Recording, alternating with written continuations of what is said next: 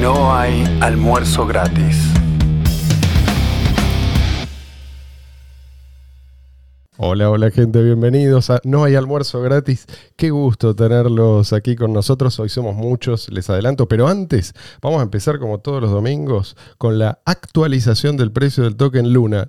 Por favor, Ian. Sí, por suerte el precio de Luna se ve estabilizado en 0.005308. Gracias, Ian. Bueno, hoy tenemos un, lo que llaman eh, técnicamente un crossover, ¿no es cierto? Somos los que hacemos No hay almuerzo gratis. Aquí tenemos a Luis, o allí, mejor dicho, porque está en Venezuela. Sí. En una bella, en una bella playa. Be- bella playa. Y a Mariana, aquí mismo. ¿Cómo andan? ¿Todo bien? En el estudio.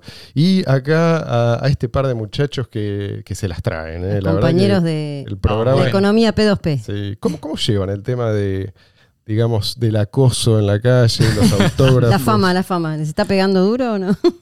No, se, se- se puede ver que la gente tiene como una emoción incontrolable al momento del encuentro. Es como no sabe exactamente qué, qué reacción Sí, mostrar, sí. ¿viste? Hay una cuestión de nerviosismo. Te Eh, sentís un poquito como Justin Bieber en su mejor Sí. momento. sí, pero nos agradecen, nos dicen la verdad, antes de escucharlos no sabía qué hacer y ahora tengo un sentido en la vida, ahora tengo que llevar esto a todo el mundo. Qué bueno, eso es lo que a mí, es justamente eh, eso es lo que yo quiero destacar de ese programa. Me estoy refiriendo, y vamos a poner, Luis, esta vez sí, yo siempre te digo ponemos abajo y nunca me das pelota. Pongamos ahí abajo el link al podcast de esta gente que hacen un gran laburo, en serio. Eh, se llama La Economía P2P. Exactamente. Yo estaría todo el día con esta gente, la verdad que la paso tan bien. Acabamos de comer unos fideos con Tuco. Todavía nos queda un poquito de, de postre por terminar. Y eh, podemos, podríamos algún día, Y yo tengo acá la frutilla del postre. digo, se me ocurre, algún día comer haciendo este programa. ¿Cómo lo ven? Qué buenísima, mala idea. Como, como si fuera como almorzando con Mirta Legrand. Claro, sí, está sí, bien, sí. salen los domingos, Filmamos. filmamos, hacemos un almuerzo. ¿Qué les parece? Estaría brindamos bueno, con ¿no? Y la gente de paso nos conoce, nos ve las caras. Con invitados nuevos cada semana. Exactamente. Marian, ¿querés arrancar vos? Porque si no salgo con otra idea. ¿eh? Chicos, hay malas, por si faltaban malas noticias esta semana, hay malísimas noticias para los usuarios de Coinbase. Coinbase, que es un exchange, ¿no? De criptomonedas. Toda esa este, gente que no nos hizo caso durante Sí, los sí, sí, años que Les decimos una y otra vez, chicos, not your keys, not your coins, bueno, todo eso. Este, bueno, es un exchange que está teniendo algunos pro- problemitas y tuvo una caída del 19% en su, capa- en su cantidad de usuarios en, esto, en este último trimestre.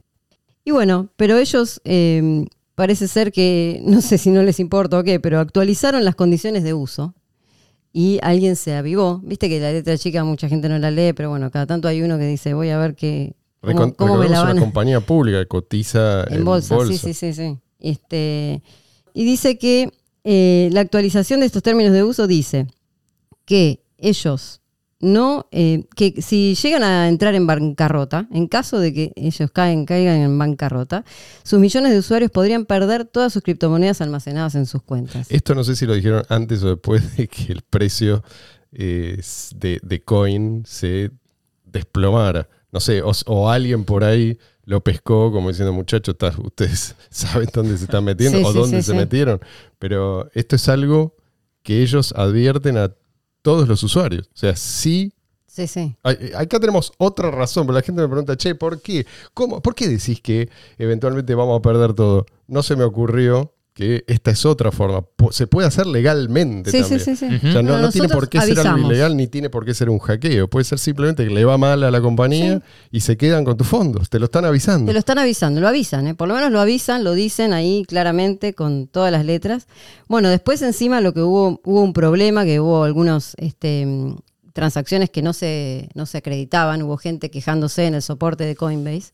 Eh, así que dice, no, no, no, sus fondos están a salvo, estamos trabajando, tenemos algunos problemas. O sea, cada vez que hay una hay bajada del precio de, de varias de las criptomonedas que ellos este, intercambian en su plataforma, esto pasa. Y lo leí porque leí en los comentarios que muchos decían, cada vez que hay un bajón muy importante, ellos frenan, ¿sí? frenan todo y esperan un poco que se quieten las aguas. Esto pasó varias veces y esta, hoy pasó de vuelta. Eh, Estamos trabajando para usted. Y después, bueno, se re- reanudó la marcha de las transacciones, pero la cuestión es que siempre, viste, eh, esto también, ah, por, por un lado aclararon, su- los fondos están seguros, pero por otro lado la gente no podía, este, no se le acreditaban la- la- las transacciones. Y bueno, eh, esto es otro ejemplo más de por qué decimos siempre, no usen exchanges, Sí. no, no, este, no pongan sus este, monedas en custodia de otra gente que no saben qué es lo que van a hacer con ellas. Yo creo que acá lo que está pasando es que. ah, lo que está pasando, lo que viene pasando hace rato y la razón de ser, en realidad, de compañías como Coinbase, es que hay mucha gente todavía con la ilusión de que esto va a ser fácil.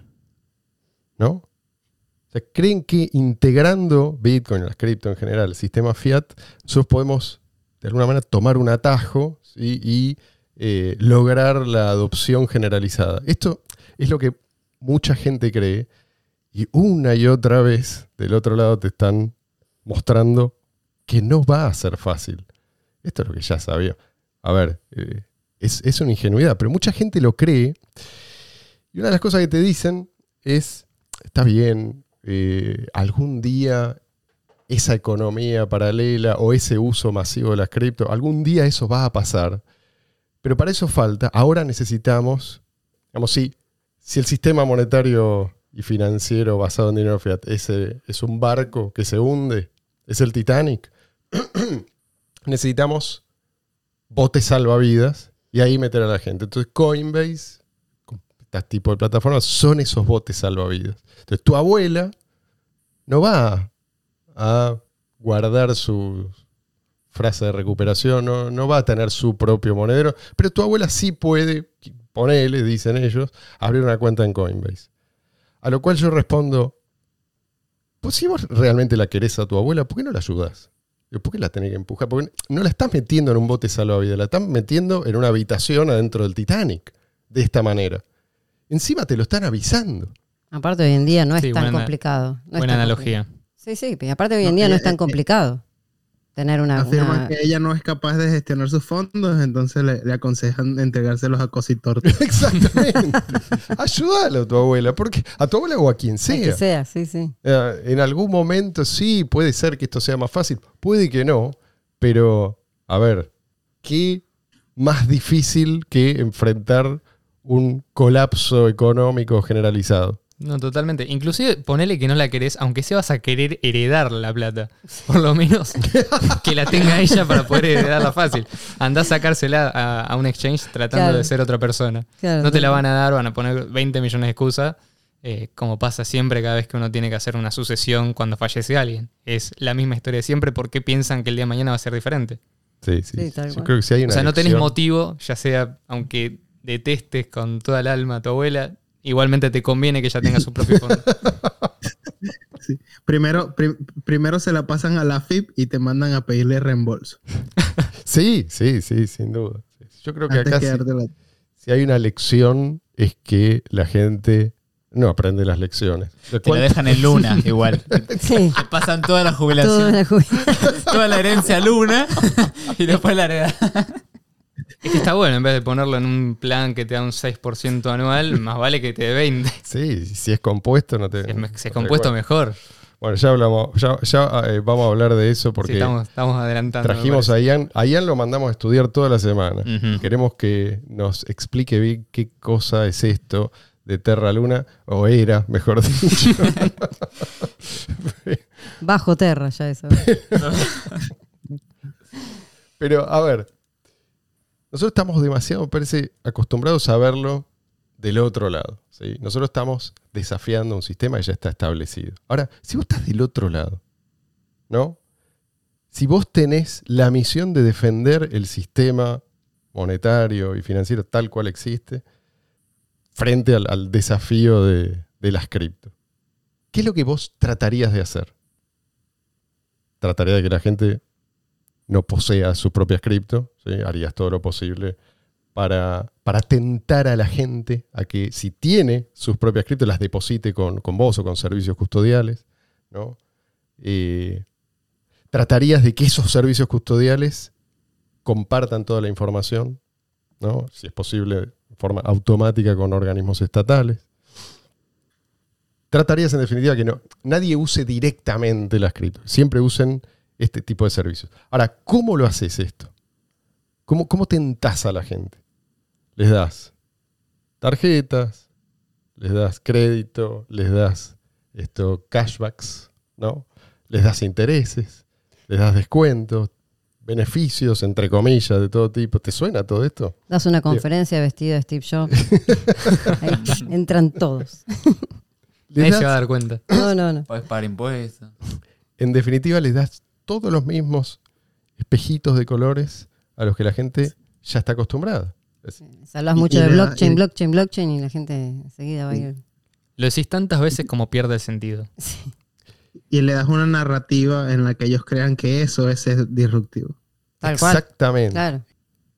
Terminarías con algo indistinguible de- del sistema fiat, ¿no? Con las cripto totalmente integradas al sistema fiat. Yo creo Pero que exacto. Y con la gente creyendo que está haciendo algo diferente. Y esto tiene todo que ver, me parece, con la correlación que vemos eh, hoy en día entre cripto y Wall Street. Cosa que antes no pasaba. Antes de Blockstream, mucha gente no lo sabe, no había tal correlación. De hecho, Bitcoin sí, era muy volátil y era novedoso, pero sí había un desplome en Wall Street, Bitcoin perfectamente podía saltar en ese, en ese mismo momento. Era visto como un refugio Iba realmente. contracorriente de todo lo otro. Sí, o por lo menos potencialmente O podía, podía, convertirse Claro.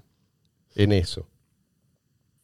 Ahora, irónicamente, los que nos venden a BTC como refugio, ahora no sé, no sé dónde están, ahora deben estar refugiados en, en cuevas, pero lo que, lo que esta gente nos decía era que sí, que el sistema está podrido, que es tremendamente corrupto y que por eso viene eh, BTC en su caballo blanco a rescatarnos. Me lo imaginé a Sailor, a lo Napoleón. Con ojos de cibera, ciberavispas. Viene con una colmena de ciberavispas. Entonces, no, no, esto no te hace falta dinero electrónico, efectivo, ¿sí? peer-to-peer. Para eso están las, las stablecoins. ¿no? ¿Para qué quieres? Si, si ya tenés las stablecoins, o incluso el mismo dinero fiat, lo que tenemos es un refugio perfecto. Ahora, ¿qué están diciendo? No sé, ¿ustedes los escucharon? ¿Cómo explican esto? Esto que está pasando. Stablecoins, aclaremos que son las monedas, monedas estables, monedas que tienen paridad con el dólar, ¿no? Sí, sí, sí. Una, una excelente forma de juntar todas las desventajas de Claro. todas las peores formas de dinero.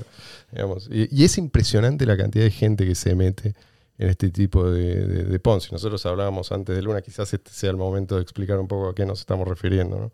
Esto de Terra Luna. La cantidad de gente, yo me metí el otro día en, en Reddit, en algunos subreddits de inversión en Argentina, miles de tipos hablando de, de, esto. Este tipos que jamás, por ahí jamás tuvieron sus llaves, sus claves privadas. Nunca tuvieron, no saben lo que es un monedero de cripto. No lo saben. Pero, viste, te hablan de que el porcentaje que le sacan, que yo, y de golpe, boom, se desploma todo y salen a, llorar por los rincones y algunos incluso a pedir regulaciones que no, Esos no, nunca faltan. no me extrañaría que en el fondo esto, este sea el último paso, ¿no? O sea, o el anteúltimo. O sea, primero, Las CBDC vienen después. claro, o sea, primero es, eh, dejamos que estos Ponzis funcionen, los pinchamos, algunos ya están diciendo que por ahí hubo una maniobra ahí, Mm. una coordinación.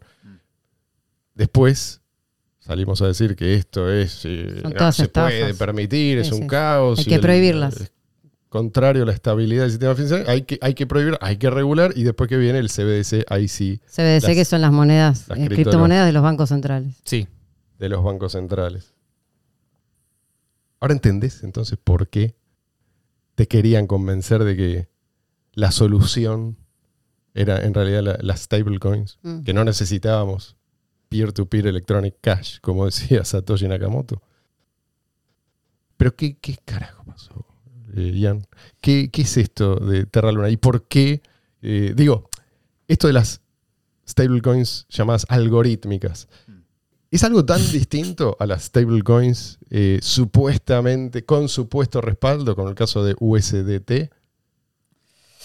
Mira, acá tenemos distintas cosas. Eh, primero tenés una cosa, puede ser por ejemplo una criptomoneda stablecoin descentralizada, como DAI, que está colateralizada. O sea, vos tenés la misma cantidad emitida, es una cantidad en reserva eh, dentro de un contrato inteligente o lo que sea. En el caso de DAI, inclusive, tiene gran parte de la colateralización en USDC. Eh, o por ejemplo, FlexUSD está 100% colateralizado en USDC. Pero después tenés algunos intentos, en general siempre terminaron mal. Había una que se llamaba, eh, era de un protocolo que se llamaba Iron Bank, si no me equivoco, dentro de Ethereum, que básicamente hacía algo muy parecido a lo que hacía UST, eh, que son estas monedas colateralizadas. O sea, no, no- está colateralizada, perdón, sino que es algorítmica. Y esto básicamente lo que hace es, vos das un token, o sea, hay un token, es como, es muy parecido a los sintéticos. Eh, vos das el equivalente a un dólar en Luna, que es el token de Terra, y ellos te dan a cambio un UST. Entonces, se queman los Luna y a vos te entregan los UST. Y si va para el otro lado, lo mismo. Vos querés eh, Luna con tus UST, das un UST y te dan un dólar en Luna. Eh, sin importar el precio de UST. Entonces, la gente arbitra.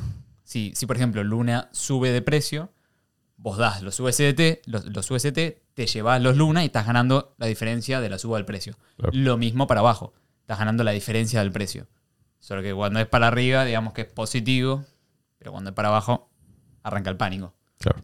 Eh, y esto hay que sumarle muchos de los problemas de los fundamentales que tenía, que tenía Terra.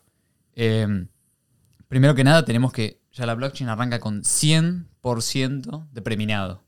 Ya como si, como si Eso no ya es alcanzara un problema. arrancar con 100% de preminado. ¿Qué Eh, podría salir mal? Sí, ¿qué Sí. podría salir mal? Son el total de las monedas Total de las monedas. asignadas a los mismos no- que las emiten. A los que- Sí, claro. no solo es- claro, es que el- el- la cosa es así. La distribución inicial, primero Luna no tiene un límite. Terra Labs, que es la empresa encargada de Luna, es la que decide la emisión de Luna. O sea, pueden emitir si quieren y si no quieren, ¿viste? Eh, pero arrancó con un preminado de creo que son un billón, una cosa así, mil mil millones de, de Luna. Y empezaron a dividirse, 26% para Terra Labs, aunque tiene la maquinita de imprimir, eh, 20% para empleados, 20% para alianzas, 20% para la, la reserva de estabilidad, 4% para la liquidez inicial, 10% para los, eh, los backers, vaya a saber qué es eso, quiénes son. Eh, o sea, ya arranca bastante mal. Y después lo que tenés es que, si querés, eh, la reserva de Luna, la, la reserva de UST sería eh, el precio de Luna.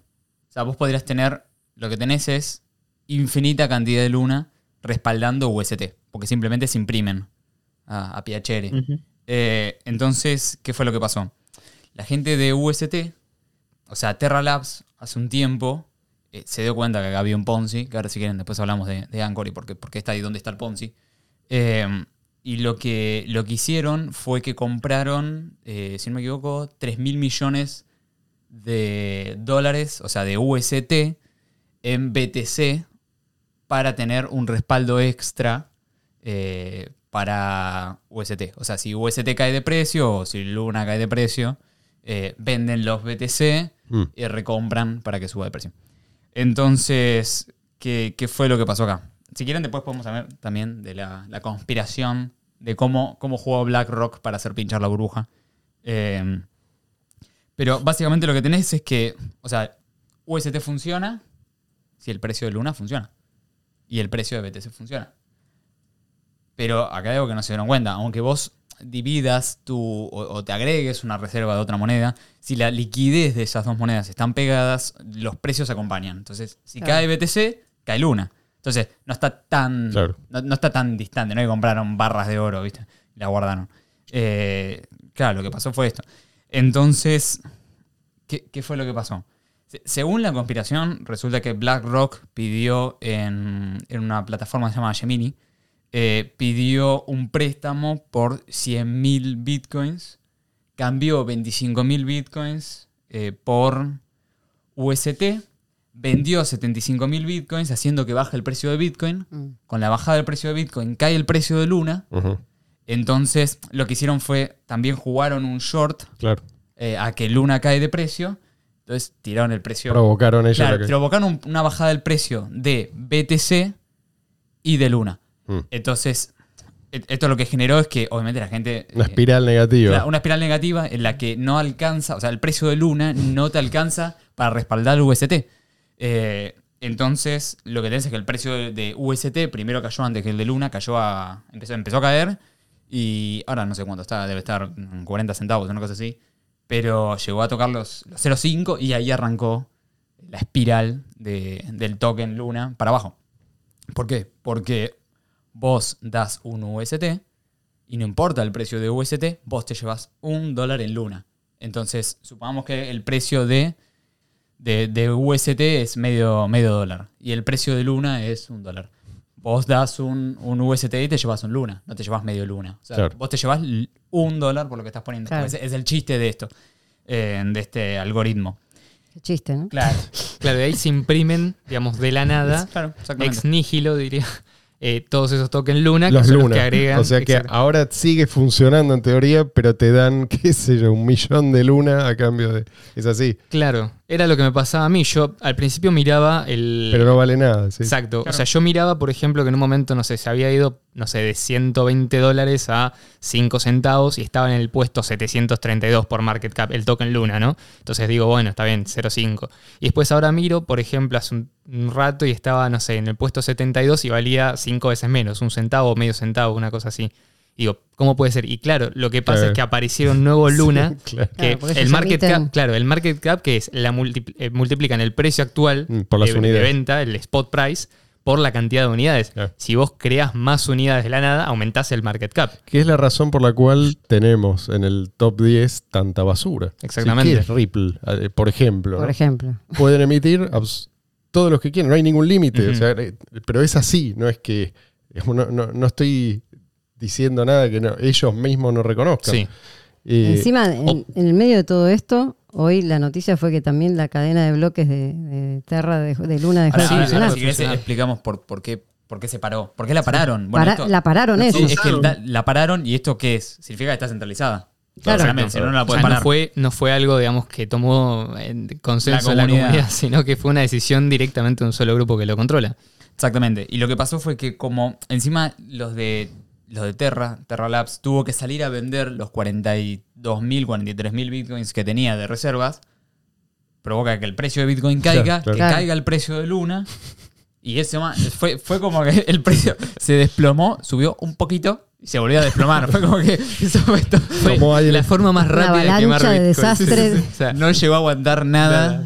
no, Porque- era- Lo que pasa es que encima no había liquidez. claro, claro. Porque supuestamente Ok. cuando BlackRock compra eh, 25.000 bitcoins en UST, se lleva toda la liquidez de UST. Entonces, chupan la liquidez Mm. y luego hacen el ataque cuando no hay liquidez, lo que te provoca mayor volatilidad del precio para abajo. Si te están, y encima te están shorteando, Ahora, perdón. te desploman. Su- eh, supongamos que esto es cierto y hubo una Lo, lo- conspiración. lo que me causa gracia de esto es que, o sea, para mí, la- el, la- el solo término stablecoin algorítmico es un red flag. Sí. Sí, Porque eso es como decir un- una moneda inspirada en la banca central, o Sí, sea, sí, sí. en la, ma- la manipulación. Stablecoin cualquier es un red flag, Claro. ¿Ah? ¿no? ya que sí, ya el término stablecoin ya. Sí, sí. Sí, pero algorítmico ya como que es, es- es el ingrediente Que, del desastre. que es como un oxímoron, decís.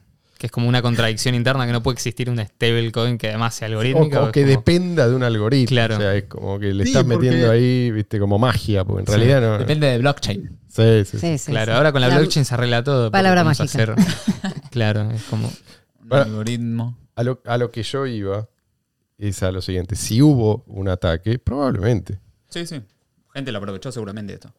Pero hubo un ataque porque la gente se expuso a esto. Porque Es que- hubo, hubo millones de personas persiguiendo un interés altísimo, no sabía de dónde venía, Sí. ¿sí? Eh, y podemos, digo, ¿podemos culpar a esta gente? Sí, qué sé yo, podemos culpar. Pero probablemente si lo hizo BlackRock es porque es legal. No, ¿sí? totalmente. Entonces, eh, ¿tiene sentido estar apuntando a ver quién fue el culpable? No, el culpable sos vos que te metiste, ¿sí? pudiendo. Decir, lo, único que, lo único que te pedimos acá y lo único que se requiere de vos, literalmente, es que no formes parte de ese sistema. ¿sí? Y Y si no que- es legal, ellos tienen tanto poder que lo- de alguna manera lo van a, Claro, Lo van a dibujar. justificar. Sí, obviamente. Pagan una multa de 100 millones de dólares y está todo y resuelto. callan a todo el mundo. ¿no? Claro. Es, la, es la única forma de defenderse. ¿sí? Y la gente, la, la mayoría de gente, no lo hace. Vuelven a caer. Y si su expectativa no es satisfecha, desde el punto de vista de- de- del inversor, ¿no?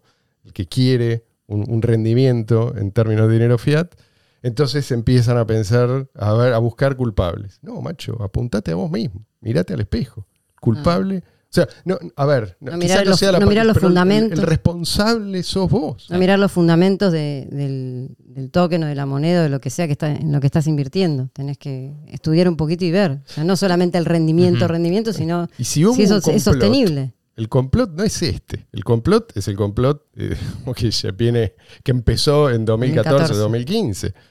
Y, y aprovecho para felicitar a, a Blockstream y a todos los que contribuyeron con, sí, el, sí, son con el asesinato de, de BTC, precisamente por haber logrado que las cripto bailen al ritmo de Wall Street y que la gente eh, considere que las cripto eh, son eso. O sea, que, las identifiquen con un ticker, ¿sí? como quien invierte a ciegas en la bolsa.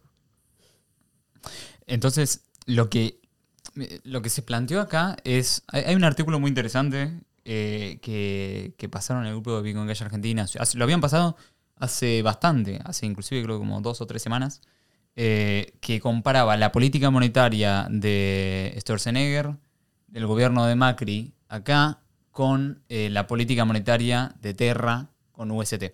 Mm.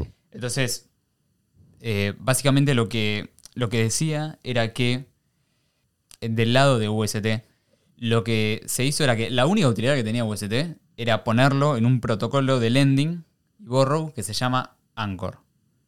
Mm. Entonces, bueno, esto es, si querés, el típico lending. Vos prestás, eh, pedís y tenés que prestar más de lo que pedís para poder, eh, para poder pedir. O sea, si vos querés pedir 8, tenés que haber prestado 10 primero, tenés que estar sobrecolateralizado. Pero acá hay, hay, hay matices distintos a cualquier lending, como por ejemplo, no sé, Compound o Ave, el que tiene Anchor.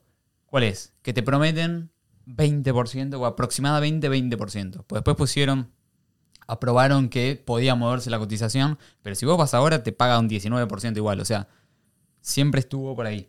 Eh, ¿Cómo, cómo, cómo se hacía esto? ¿no? O sea, ¿Cómo se saca? Vos, inclusive, vos vas a cualquier protocolo de lending, inclusive dentro de, de DeFi, eh, y stablecoin no te paga más de un 5% como mucho. ¿20%? ¿Qué está pasando acá? ¿Qué era básicamente lo que hacían? Lo que hacían era que vos, eh, vos ponías ahí tus UST, tus UST y ganabas un 20%. ¿Y de dónde salía este 20%? Bueno, primero estaba subsidiado por Terra Labs con maquinita de UST. Y después, y después lo que hacían era que si vos querías pedir, o sea, tenías que hacer para hacer un borrow, vos tenías que colateralizar con un token que equivale a un luna en staking. Entonces vos para poder pedir eh, y apalancarte, porque esto lo hace muchísima gente, por ejemplo, presta, no sé, eh, Ethereum y saca DAI y con ese DAI compra Ethereum y lo vuelve a poner y entonces pide más DAI y lo vuelve a poner. Entonces se, apalancan usando lending. Lo que, lo que hacía la gente acá, lo que tenía que hacer era ponía UST, eh, después lo que hacía era compraba Luna, lo ponía como colateral, retiraban eh, UST y lo ponían en lending. Mm. Entonces, ¿y qué era lo que pasaba? Vos no recibías la recompensa del staking, sino que la recompensa del staking iba para, eh, para pagar este 20%. Entonces, lo que, lo que pasó es que después empezaron a agregar un montón de monedas, tipo eh, Solana en staking, Ethereum 2.0, que no existe todavía, en staking. Ponían un montón de monedas, proof of stake. La idea era, vos tenés guita en proof of stake en otras cadenas, ponela para acá, Claro. eh, pedí guita y te llevas un 20%. O sea, vos, por ejemplo, estás haciendo, no sé, te gusta Solana, estás ahorras en Sol, en Sol lo tenés en staking. ¿Y qué onda vos, este staking? ¿Le estás sacando más además del staking? Bueno, traela para acá, la pones como colateral y te podés llevar UST que te das vuelta y lo pones al 20%. Claro. O sea, es un, un Ponzi fenomenal, ¿me entendés lo que Sí, arman los sí, muchachos? sí. Eh, y todo esto no pasa nada porque se garpa con eh, emisión si es necesario. Claro. Entonces, Claro, claro, es lo que estamos viendo ahora. claro. Claro, sí, sí. Entonces lo que pasó fue que esto tuvo 14 mil millones de dólares de liquidez y hoy tiene 2 mil millones de dólares. Hoy hace unas horas, seguramente ahora tenga menos. Pero cayó siete veces. ¿Me entendés? La, la liquidez de este protocolo. Eh, lo cual muestra que era claramente insostenible. Ahí Sí. inclusive estaba el 70% de los UST estaban ahí. Ahora, decime La- una cosa. Sí, Sino que la, la única utilidad que tenía este token, y en particular, esa era la única ut- utilidad de UST, pero la única utilidad de Luna, que fue el token que se desplomó casi un 100%, un 99,96%, era la de poder crear o emitir UST. O sea que tenías justamente un protocolo de una stablecoin cuyo único incentivo para tenerla, obtener el token que la genera, era poder crear esa stablecoin en primer lugar. Sí. Y ponerlo en Anchor, es decir, la gente que compraba Luna no lo hacía por otra cosa. Sí, sí, sí. Era poner como colateral para poder pedir UST o crear UST. eh, eso era todo. Ahora, si bien esta probablemente fue una de las mayores estafas, eh, yo no lo llamaría de otra manera, honestamente, de la historia del mundo cripto, no digo la mayor, pero sí una de las mayores, por lo menos una de las mayores que mostró las consecuencias, ¿no? Eh, esto no es algo nuevo, esto ya había pasado mucho tiempo atrás, en su momento con una que se llamaba BitConnect, Uf, sí. que fue, era, era, pero estaba todo el mundo metido en esa, ¿eh? Y estaba entre el top 10 y había, subía constantemente. Totalmente. Y lo que pasaba era que justamente la gente que hacía era. eh, BitConnect supuestamente funcionaba de una forma. Escucho el pelado en mi cabeza. Sí, No, no. Lo único si que quedó de Bitcoinet es el meme. Es el meme. Bueno, ¿qué pasó? Este, esta fue una persona, el, el tipo fue una persona que fue estafada dentro de los muchos usuarios que fueron estafados. BitConnect funcionaba quizás no de una manera tan elegante como lograron disfrazarlo lo- los de Luna con una linda página, mucho marketing, muchos gráficos, viste, muchos inversores, muchos venture capitalists Sí, que sí. ponían De guita la Tierra a la para, Luna. Sí, para que funcione bien y Grandes nombres atrás. Exactamente. O sea, todo Pero esto no tenían a Carlos Matos gritando. Claro, Carlos Matos era como el Eh, cositorto. eh. No, no, no lo era. Él fue una de las personas que llegó a invertir en Bitcoin y que después perdió todo, Ah. pero lo llevaron para una conferencia.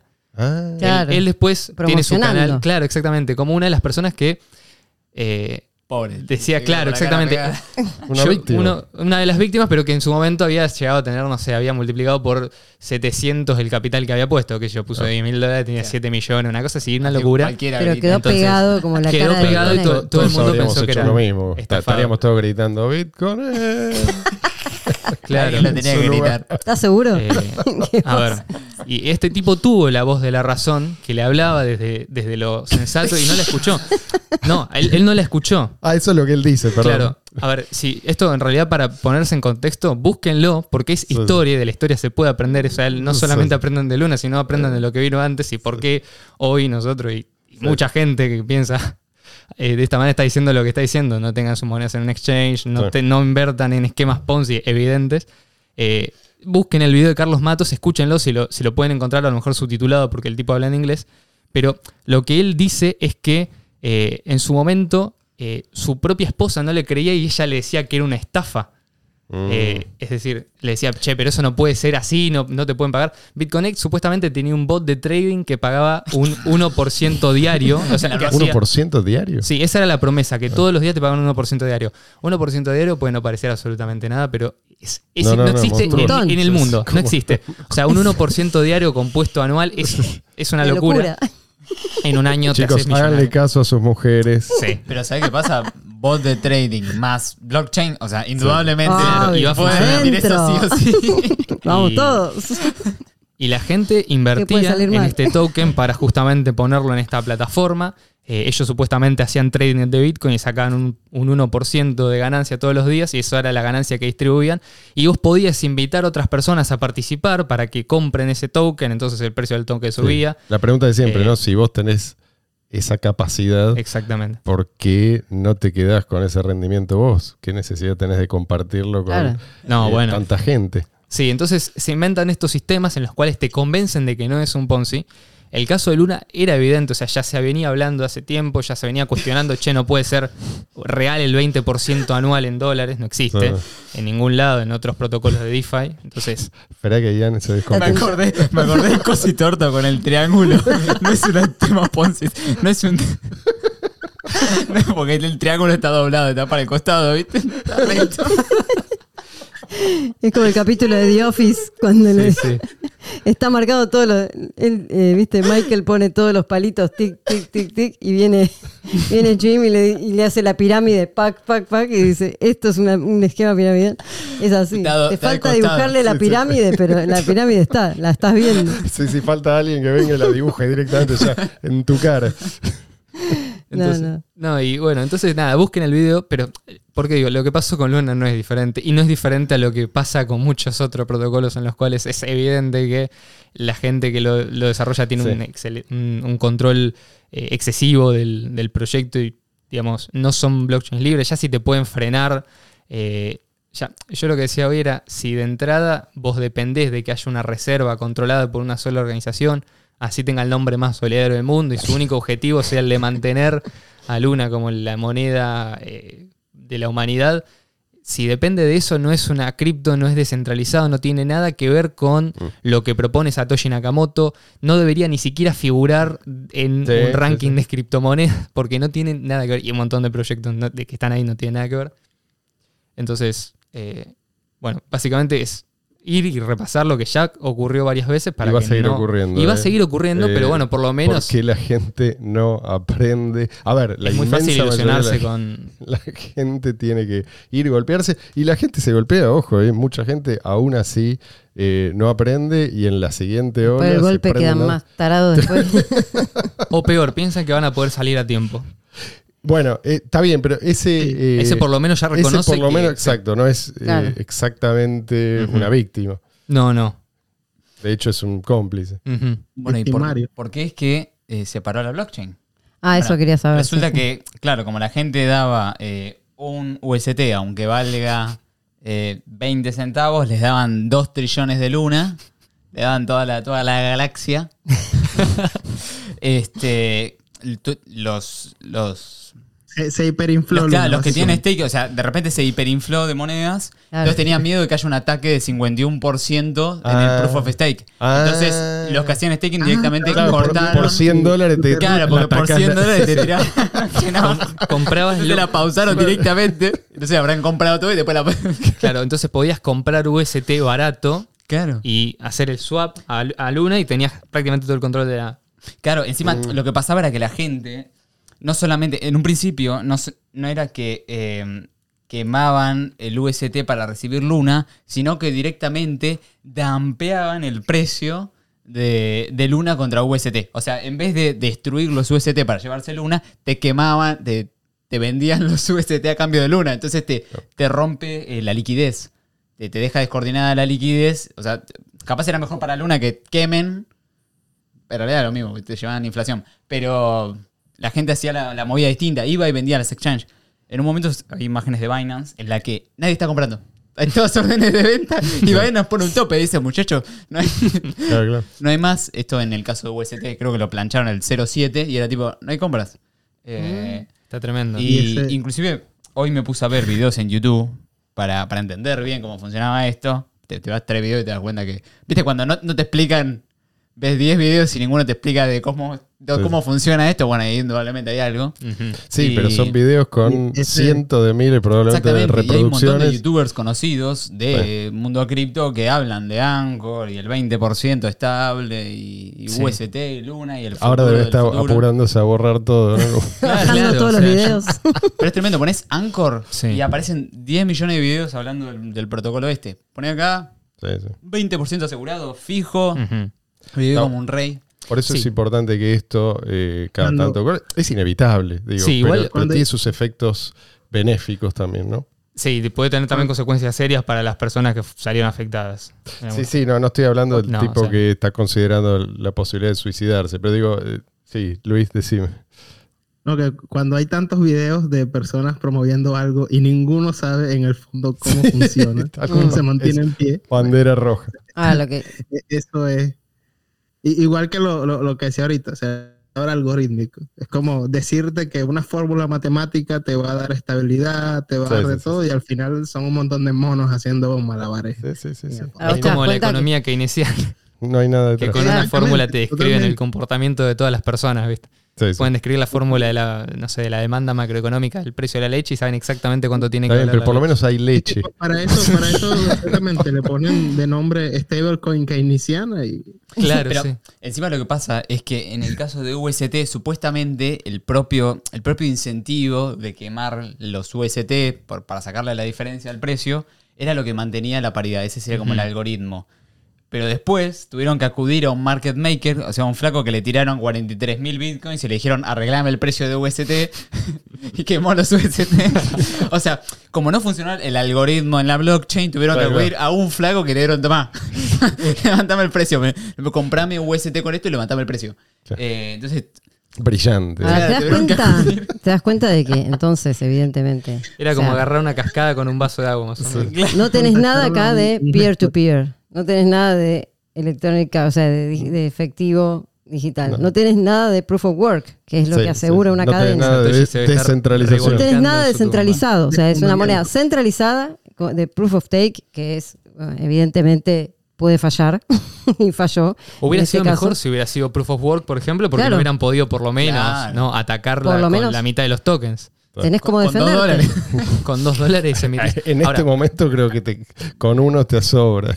Bueno, ahora, otra cosa, ¿no? Si se, si se les ocurre por una de esas casualidades, no se le vaya, a, a la gente que escucha, no se le vaya a ocurrir que el precio puede llegar a subir a lo que estaba antes. Si no aprovechen la O sea, oportunidad. no es una oportunidad, esto no es una oportunidad. Porque, ¿qué pasó? La gente con BitConnect salía a comprar después de que explotó todo, salía a comprar porque Para estaba re- re barato. el rebote. Claro, y dicen, no, esto estaba en el top 10, va a volver al, al top 10 y va a ser, aunque no llegue ni a la mitad de lo que era originalmente, eh, Ahora, voy a tener un montón de bit. Aclaremos una cosa.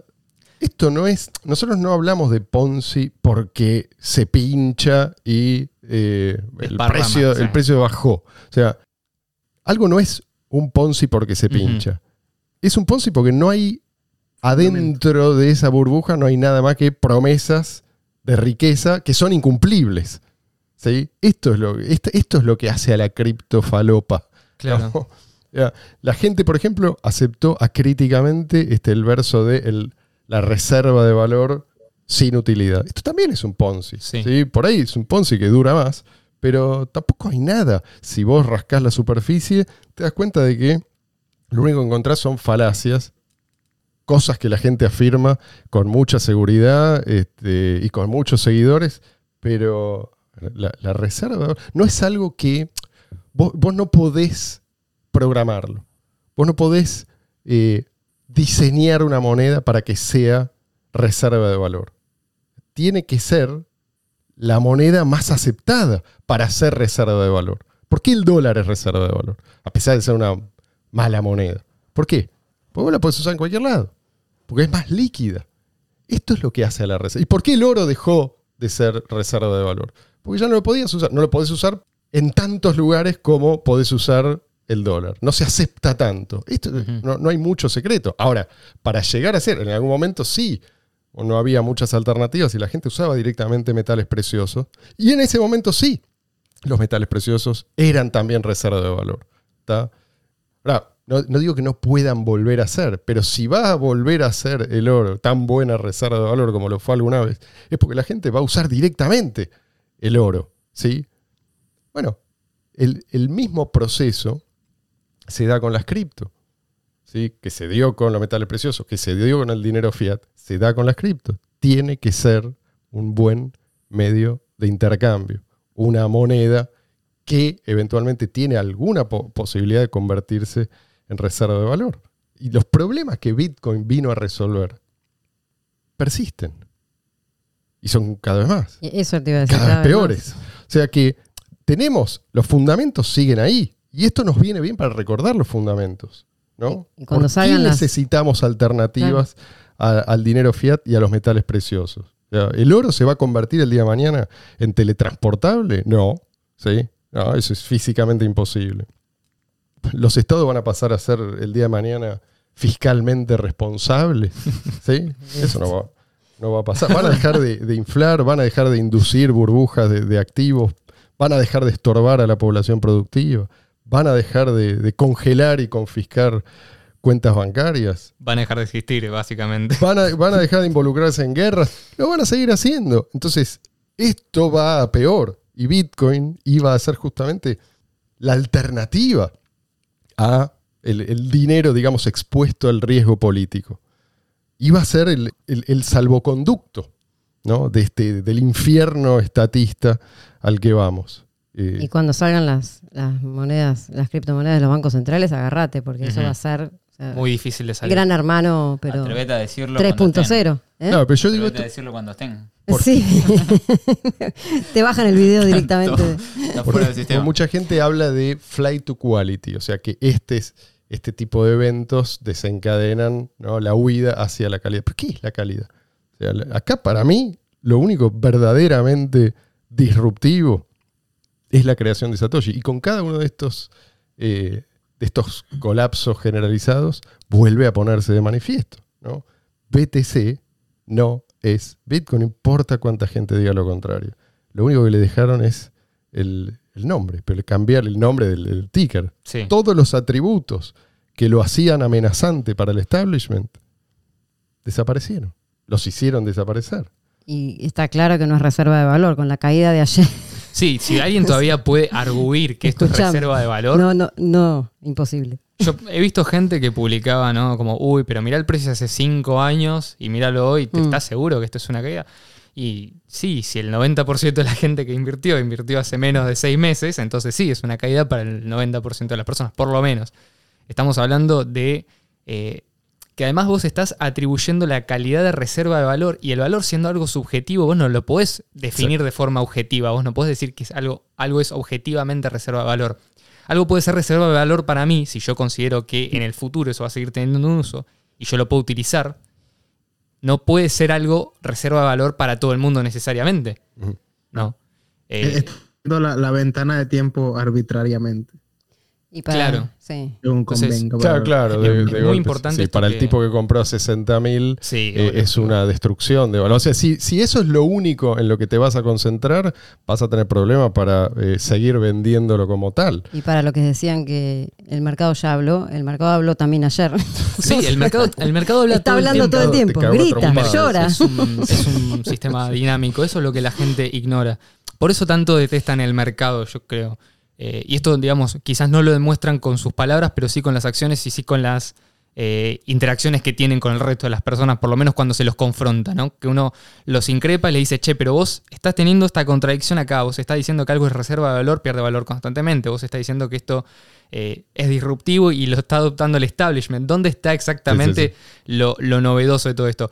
Vos me estás diciendo que esto supuestamente es lo mismo que creó Satoshi Nakamoto y no sirve como medio de intercambio, necesitas pasar por intermediarios, cada vez está más cooptado por eh, los sistemas estatales.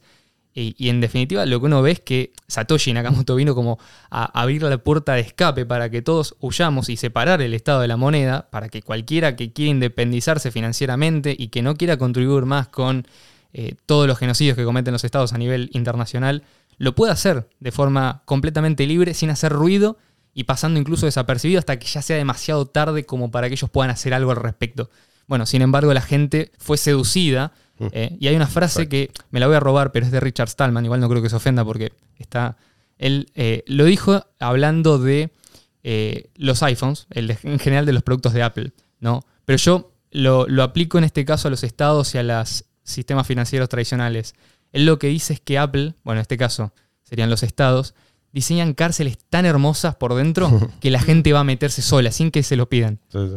Es decir, tenés el mundo libre afuera, donde vos podés expresarte y ser básicamente la persona que querés ser, pero ellos te ofrecen la posibilidad de que vos no tengas que preocuparte por interrogarte a vos mismo y ver qué querés, qué querés en la vida. Entonces, podés ir y meterte y justamente controlar la moneda es una excelente forma de hacerlo. Porque en definitiva, si controlan la moneda, que, la moneda que es el bien más líquido, es el bien común, es el bien más común a todos, porque es el que todos quieren, controlan prácticamente todas las interacciones que puedas tener Mm. con otras personas, salvo de tus círculos más íntimos. Entonces, eso es una excelente manera de eh, intervenir en el sistema. Y justamente si la tecnología de, de Bitcoin que creó Satoshi Nakamoto hoy en día sigue existiendo, es gracias a que todavía hay gente que está interesada en que esto sea así y en salir por esta puerta. Entonces eh, invitamos siempre, insistimos a que la gente que tenga ganas de escaparse de todo esto, que ya sea, eh, se ha dado cuenta de que esto no va más, bueno, lo puede hacer de forma, de forma completamente libre y todavía está a tiempo. Estamos, Sí. estamos del lado correcto del fork. Eh, sí, y además, a ver, yo creo que hay una división que se dio justamente en los tiempos del fork que reveló una diferencia. ¿sí? ¿Quién, por qué motivo vos estás acá? ¿Qué es lo que te mantiene atento a toda esta cuestión de las cripto? Eh, hay gente que está interesada en hacer una fortuna en términos de dinero fiat y borrarse. ¿sí? Eso ya lo hemos visto. Y hay gente que está interesada en un cambio profundo para mejor. ¿sí? Está interesada en que las criptos sean cada vez más utilizadas, para lo cual tienen que ser utilizables y escalables. ¿sí? Los que están de este lado no tienen un, tienen un horizonte temporal tan largo que eh, no los vas a ver deprimirse por las oscilaciones transitorias del precio. ¿sí? La mirada está puesta en el futuro. Si ese futuro llega mañana, fantástico. Ahora, si llega dentro de 50 años, está bien igual. Y si llega dentro. Lo importante es contribuir a que eso ocurra. ¿sí? No contribuir, como hacen muchos, a, que, a eternizar este, este sistema que ya sabemos a quién sirve. Y uno de los objetivos fue también, o sea, dar, o sea, que los desbancarizados tengan una la posibilidad de utilizar un dinero que puedan utilizar también, eh, o sea, sin atravesando fronteras, por decirlo de alguna manera, digitalmente, y también la posibilidad de desbancarizar, lo que decimos, ya lo dije varias veces, desbancarizar a los bancarizados. Y todos estos tokens y todas estas eh, eh, monedas que son stablecoins y que son centralizadas, yo, lo, lo único que remedan siempre es al mismo sistema bancario Sí. de siempre, que es, o sea, te controla, eh, pi- te pide los datos y, y además, como pasa en estos casos, te puede dejar en, pampa y la vía, o sea, te puede dejar en, este, sin nada de un día para el otro así. O sea que eso también es un instrumento que, o sea, Sí. por un lado eh, vende humo y, y por otro lado no ayuda al hecho de ser, como decía Leo, cada vez más libre financieramente. Por eso yo a la gente que me dice, bueno, pero déjate de joder, viste, la vida es corta. Porque hay gente que Sí. tiene ese discurso y por ahí entiende lo que nosotros estamos diciendo, pero no, no tengo ganas, no, no, no me moleste con toda esta cuestión. Yo le digo, no. A ver, eso- esa es tu posición, perfecto, respetable. Yo no me voy a dejar de joder. Y no me voy a dejar de joder porque perder en mi partido, el que yo tengo en la cabeza, significa probablemente condenar a las siguientes generaciones a la esclavitud. Y dentro de esa siguiente generación está mi hijo. Entonces, ahí yo tengo, yo tengo un, un stake, digamos, cómo Claro. termina esto. Claro. Eh, digo, a esta gente, en ese, en ese mundo, que es igual a este, pero, pero peor, sí, digamos, igual esencialmente, pero eh, con un Estado que avanzó más aún sobre nuestras libertades. ¿De qué te sirve tener un yate? O dos, o, o una mansión, o dos, o tres. ¿De qué te sirve? Yo creo que es justamente eso, es, es la codicia, es el cortoplacismo, es el afán de obtener algo a cambio de nada, lo que tienta a mucha gente y lo que alimenta al Estado. Estamos acercándonos al final de este programa, porque ha pasado casi una hora. Eh, quiero agradecer muchísimo a ustedes dos, a todos, pero la verdad que eh, esto tendríamos que haberlo hecho hace mucho tiempo. Y espero que se repita, porque ustedes no saben lo bien que Ya hubo un programa en el que estuvieron los dos igual. Sí. ¿eh? Ah, ¿sí? Sí, sí, sí. Uy, Dios Sí. mío. Es la segunda. Esta es la segunda. No, pero todavía no había arrancado la economía. No, no, obviamente, obviamente. Fue En ese momento, nosotros Previo. fuimos early adopters de estos No dos muchachos. Ok. Eh, Estamos experimentando o entrando en el mundo del podcast. sí, sí, entraron con todo. ¿eh? Sí. Recomendable 100%. ¿eh? Luis, acordate de poner eh, ahí abajo y ahora me dirijo a toda la gente que nos escucha.